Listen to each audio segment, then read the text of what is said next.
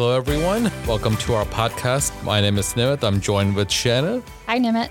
Hi, Shanna. How are you doing? I'm good today. Thank you. Well, I'm excited for today's topic because today's topic is around men's health. We're going to be talking about prostate and testicular cancer, particularly.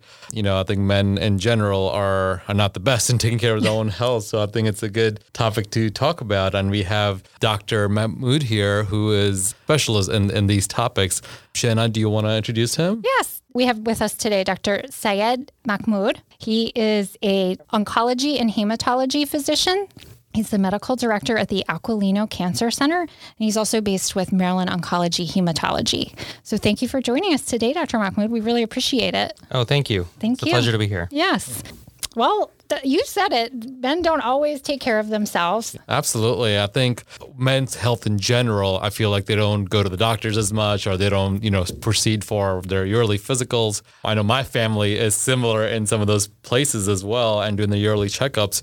How important is it to get their yearly physical and what are some of the questions they should be asking when they do go to their providers? You know, it's it's a pleasure to be here in the month of September and for Prostate Cancer Awareness Month. And I mean, this is a common issue. I mean, I can speak for myself and for my own family.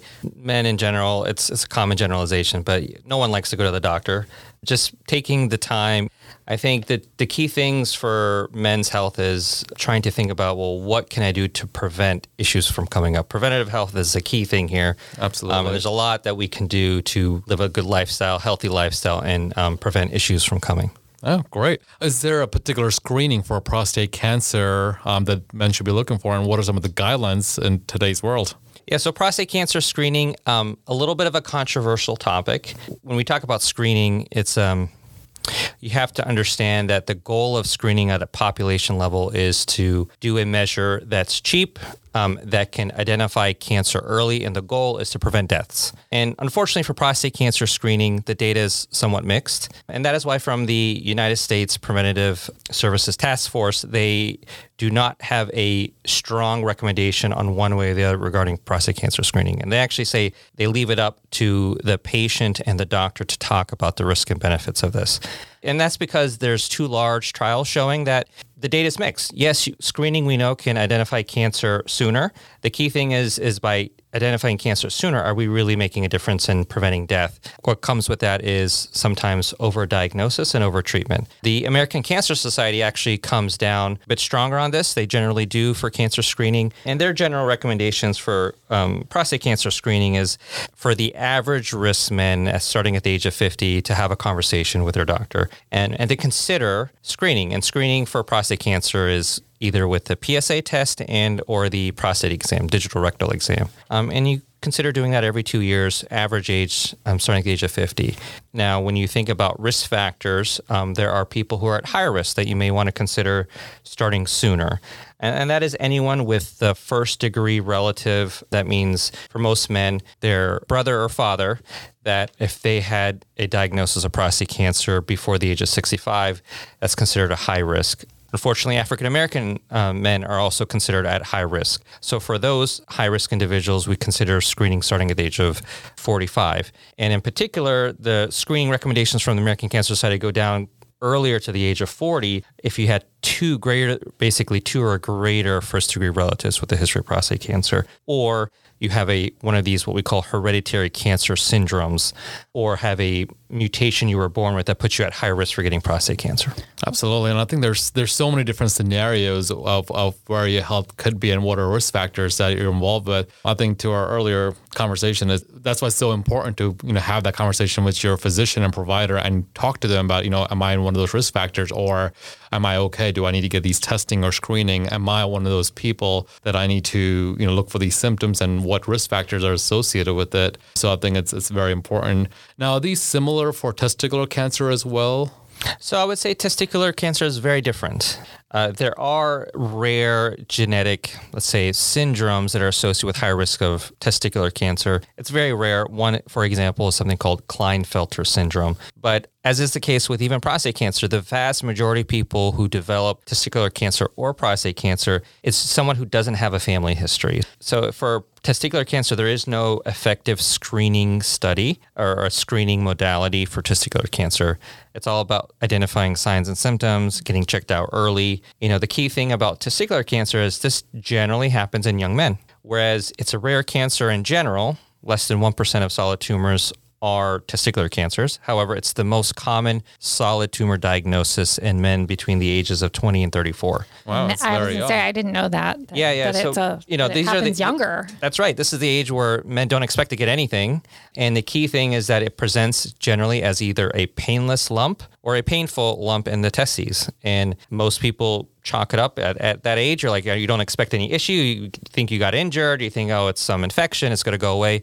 But that is where something, if, if something is present, just get it checked out by the doctor. It is one of the most curable cancers out there. Risk of death is actually quite low if you get it checked out and treated effectively. And treatment is very effective. But the key thing is identification. That's that's where we lose out and where we may delay in diagnosis and delay getting things checked out is when you just ignore it or decide that it's something else on your own accord and don't get it checked out by the doctor. Yeah. I think it's really good to know that you know when people hear cancer, they're you know related to not curable or you know fatal in in some cases. But it's good to know that you know this is not fatal and very curable in early stages, and identification is the key. What are some of the myths around testicular cancer? Testicular cancer, for a long time, even when I was growing up, I remember that, okay, if you get repetitive trauma, bike riding, horseback riding, you know, repetitive trauma was thought to be associated in increased risk for testicular cancer. And that's just not the case. That hasn't been proven. The data has not borne that out. The main risk factors for testicular cancer is really undescended testes. It's also called cryptorchidism. That's usually identified at birth. And by the age of one, most testes should descend down into the scrotum. And if that's usually picked up by the pediatrician, it gets surgically corrected. That's the highest risk for testicular cancer outside of the genetic cancer syndrome that we uh, talked about. The only other main risk factor is if you've had one before, then you're at higher risk for getting another one. And in general, if you look at race, uh, Caucasian white individuals, men are at four to five times higher risk just by pure rates alone compared to other ethnic groups. So that's that's just something to know. So you mentioned testicular cancer being pretty rare. What about prostate cancer for Yeah. men? Prostate cancer is actually one of the most common cancers in men. It's actually the leading, most common cancer outside of skin cancer for men. And it's the second leading cancer cause of death in men in the United States. So it's quite common. Whereas, you know, you have about 10,000 new cases of uh, testicular cancer a year in the United States. Prostate cancer, you're talking about 270,000 cases per year. Wow. And so it's quite common. One in eight men are going to be diagnosed in their lifetime. Well, it's the same as breast cancer for women. Exactly. So for women, breast cancer is most common, and for men, it's prostate cancer. Whereas one in 41 men will actually die from prostate cancer. So it's not that high risk of death, but it, it is very common. And the key thing that we're learning about nowadays is that there is a strong there is a strong genetic link to prostate cancer. If you think about your own family history, think about how many people in your family have a cancer history and it's quite common. And we now know we're doing much better at testing for gene mutations, identifying mutations that people are born with that are associated with cancer, not only prostate cancer but other cancers. And the cost of testing has gone down quite a bit Yeah. at most, if you have a enough family history, your insurance will cover testing. The availability of genetic counselors to do this for you, to kind of go through your family history and identify things, it's much more prevalent and available. I'm part of a practice that we have several people that can do genetic counseling for you. And the out of pocket costs, even if your, your insurance for whatever reason doesn't pay for it, the out of pocket cost for broad testing is somewhere around $200 or so. So Wow. it's quite affordable compared to even just like 10, 15 years ago. So just identifying that, not only could it help you, it could help other people in your family. And prevention is the key thing here. And maybe there are things you can do to even prevent cancer from developing, um, especially in breast cancer and ovarian cancer and things like that. So We've talked about that on this podcast. It seems to be a recurring theme is prevention and just knowing your body, knowing what's going on and developing a relationship with your physician to talk about that. And you- said prostate cancer, it's a little, it's kind of mixed on what to do. What's not mixed is just knowing your doctor and finding one and having those conversations. Um, Absolutely. same thing for women. That's a that's a recurring theme here. And we've talked a little bit too about having that conversation with your family and knowing your Yeah. history that yeah, it's not the most pleasant thing to talk about, but it's important to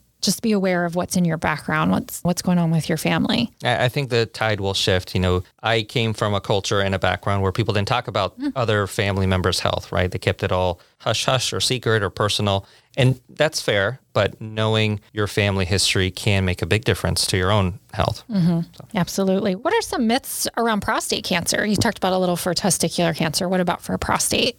Yeah, I think there, in terms of risk factors, you know, some myths were that there's data really that's inconclusive regarding vasectomies. So there was, I know there's a lot of information out there that vasectomies can increase your risk for prostate cancer. That has not been proven out.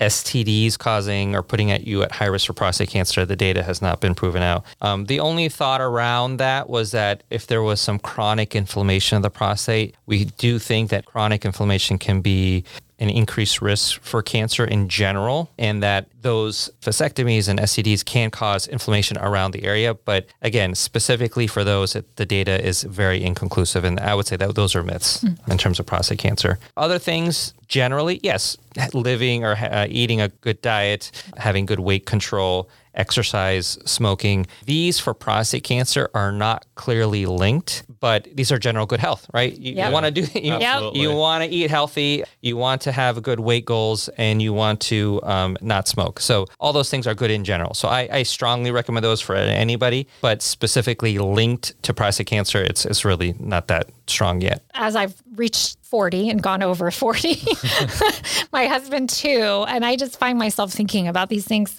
Didn't think about them five years ago, you know, probably. But as I've gotten older, I just tend to think about my health more and I try to push myself and push my husband too to kind of be like, okay, we've been sitting on the couch for too long. or, you know, just eating healthier. That's good advice. Yeah, I think that's one of the other common themes we're seeing over the past Yes. few podcasts as well. You know, just normal health in general, preventative measures um, is, is highly beneficial and goes long ways, regardless of which disease processes or, you know, issues we're talking about. Um, even though, as you said, it's not directly linked, overall in general health for, for both men and women, it's, it's highly beneficial. Absolutely. Yeah. Absolutely. In terms of treatment for both of them, you've mentioned a little bit that there's testicular cancer, one of the most curable is prostate. I know they've made a lot of advances in treatment in general just for cancer. Is it still earlier you catch it, the better your options are and survival rates? I would say in general, you want to catch it early, mm-hmm. right? No one wants to catch a cancer late. Again, in terms of the screening and identifying, the data is mixed on if it will actually make you live longer. So, so the vast majority of men, if you look at autopsy series, there's prostate cancer in men. Most men live and die with prostate cancer, and they don't even know it. You know, Oh. it, it's something that's slow growing. It may be mm. there. It's it's part of the human existence. Mm. The question is, we don't know which ones are going to be the bad players and actually shorten people's lives. We don't know that. So yes, we can identify cancer early, but then that causes sometimes overdiagnosis and overtreatment. So it's really a discussion with your doctor for how I view it personally. Mm-hmm. You know, because it's easy to say talk to your doctor. Well, what where's the nuances here, right? You know, I personally feel that if you have a family history, it's kind of a no-brainer have that discussion. Yeah. Mm, yes. So then, because that family history proves that whether it's biologic, whether it's environmental, someone in your family, you, there is some predisposition Yeah. or there's some genetic predisposition, whatever you want to call it. And and that's where I get concerned when I look at, you know, I see people in clinic all the time and they're having this diagnosis and then you, then you see, oh, there's multiple family members. And that's the person you think, could there have been an intervention to catch it early? I would say advancements and treatments are vast. You know, before there was a kind of very intensive surgery that most people do. Now it's all robotic. Recovery time is is excellent. Surgery is one of the mainstays, but you don't need surgery. Many prostate cancers are found early. You can watch prostate cancer. Like I said, I've heard that term watchful waiting. Exactly, Yep. exactly. Because again, this is generally a slow growing. That's usually we use that for the lower grade prostate cancers that prove that they're slow growing cancers. But radiation therapy, what we call brachytherapy, which is implanting these radiation seeds into the prostate that doesn't require surgery. And then later on down the line of the cancer journey, you may be talking about hormonal therapy and chemotherapy. And, and there, there's big pushes now in terms of diagnosis and imaging modalities for prostate cancer that are really advancing. That's wonderful. That's good to hear that, Yeah, absolutely. that things are, are moving forward and becoming more advanced. And so maybe that'll encourage people to continue to keep up with their health and catch it early so that they have a lot of options. Mm-hmm. As a final say, what do you think we should have? Like, what do you one takeaway for men to keep up with their health? Go to the doctor. You know, I We haven't I- said that enough today. no, I know because it, it, it is a re- honestly it is a recurring theme. If you talk to any doctor that treats a lot of people, it's a recurring theme. There's usually a couple that comes in and someone's dragging the other person in on both sides. Okay, it happens on both sides. But yes, it's commonly the men being dragged in, and the people who ignore things are usually in the worst shape. And yes, if you catch if you there's a problem that's can't be explained, something with your health, do not put your head in the sand. Go see the doctor. I tell some of my patients, you know, you, I give them permission to poke you, poke them with a sharp stick to get them to the doctor, okay? Because you know, if if if there's an issue, they need to get checked out. Especially with the last couple years with COVID, a lot of people, rightfully so, concerned about going into the doctor, go, concerned about being around other sick people. Yeah. And that has led to delays in diagnosis and later presentations. And and we've seen that just in the last couple of years in our own clinic, you know, let alone nationally. So that I think is the big deal. And just to take another point, especially for colon cancer, I'm just putting aside, you know, cancer rates are becoming higher for younger people. And just because you're young, don't expect medical issues can't come up. And, and that's just something that we need to all be aware of. Yeah, we've we've heard that actually on some past episodes, even around heart disease in women. It, it's occurring younger. Colorectal cancer. We heard today testicular cancer is more common in younger men. Yeah. So no matter your age, pay attention to your health, know your body, find a doctor that you can connect with and have a relationship with. Absolutely. Well, thank you. Thank you for coming. Uh, thank you for quite all this great re- information. Nimeet, any final thoughts? Thank you, Dr. Mahmood, to come here I think, and help us with elaborate on prostate cancer and testicular cancer for our listeners. You're welcome. My pleasure. And thank you to our listeners. Don't forget to like or subscribe for new episodes at either Apple Podcast or Spotify. We really appreciate you tuning in. If you do want to learn more about Dr. Mahmood and his practice, you can go to marylandoncology.com. For more about Adventist Healthcare, you can go to adventisthealthcare.com. Thanks.